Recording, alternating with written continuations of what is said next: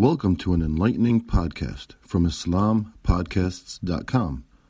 We encourage our listeners to please comment and let us know how we can grow in our knowledge to better serve our community.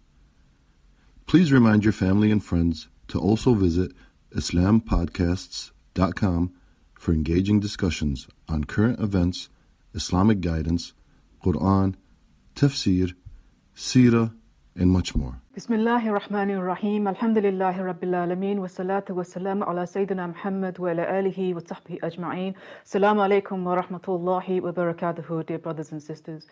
Dear brothers and sisters, in the 19th century, a French administrator trying to strengthen France's colonial rule over parts of the Muslim world stated, It is through women that we can get hold of the soul of a people. The colonialists realized that within Muslim societies, women are the center of families, the backbone of communities, and the nurturers of children. If they could capture their hearts and minds, then they could capture the soul of the Muslim Ummah for generations to come. So they spun a web of lies around the Muslim woman and her deen, falsely accusing the Sharia and the Khilafah of being her enemy and the source of her oppression, while also claiming that the Western secular culture and system was the path to her liberation from subjugation. But their lies have dissolved in the tears of Muslim women over the last 100 years. For the loss of our guardian and shield, the Khilafah, and the rule by secular and other man made systems in our lands brought us nothing but death, destruction, dishonor, and despair. For women never had a better life than under the shade of the system of Allah subhanahu wa ta'ala, the Khilafah, which revolutionized the status and rights of women, raising their dignity to a level that the world had never witnessed before, and where a single cry from an oppressed Muslim woman would be enough for the Khalifa to mobilize an army to her defense. It was a state which supported women to openly account their leaders without fear, provided them first class education institutions and healthcare facilities, and ensured that they were always financially provided for by their husband, male relatives, or the state as obligated by Islam, such that they enjoyed a prosperous and secure life. Indeed, documents of the Uthmani Khilafah describe the woman as the crown on the head of the state, Taj al Dawla, urging statesmen to avoid harming women and to make every effort to preserve their dignity. All of this centuries before Western secular states even recognized the concept of women's rights. But now we see the tragedies and anguish resulting from the loss of the Khilafah imprinted on the lives of Muslim women globally. Their honor, protections and countless privileges afforded to them by the laws of Allah subhanahu wa ta'ala became one of the primary casualties of the absence of this glorious state. And they became the terrorized victims of tyrant regimes who persecuted them simply for wearing their Islamic dress or for raising the banner of their deen. So it's no surprise that today we hear the call for the Khilafah resounding from the women of this ummah from all corners of the world. Indeed, how ironic it is that while Western colonial governments targeted women in the Muslim lands to destroy the Khilafah, today significant numbers of women born and bred on Western soil have joined their voices with their sisters in the Muslim world in calling for the establishment of the Khilafah, having witnessed firsthand the devastation that secular liberal values and systems have sown upon the lives of people here and across the world. For example, a recent survey from UN Women UK said that almost all women in Britain, 97% had been sexually harassed, and that most women had lost faith that their abuse would be dealt with. Laura Bates, founder of Everyday Sexism Project, described it as an utterly broken system. In contrast, the 19th century French architect A.L. Castellan, who traveled through the Uthmani Khilafah, stated that Turks are extremely respectful to women. They consider it a sin to stare at women in public places. So, as Muslim women, we refuse to allow the secularists and feminists to speak on our behalf, to cage our voices, write our scripts about our hopes and aspirations for change. We say it loud and clear. We see the Khilafah as our savior from oppression. We see the Sharia as the path to liberation from all forms of subjugation. And we see Islam as the means to a brighter future for our Muslim lands and indeed this entire world.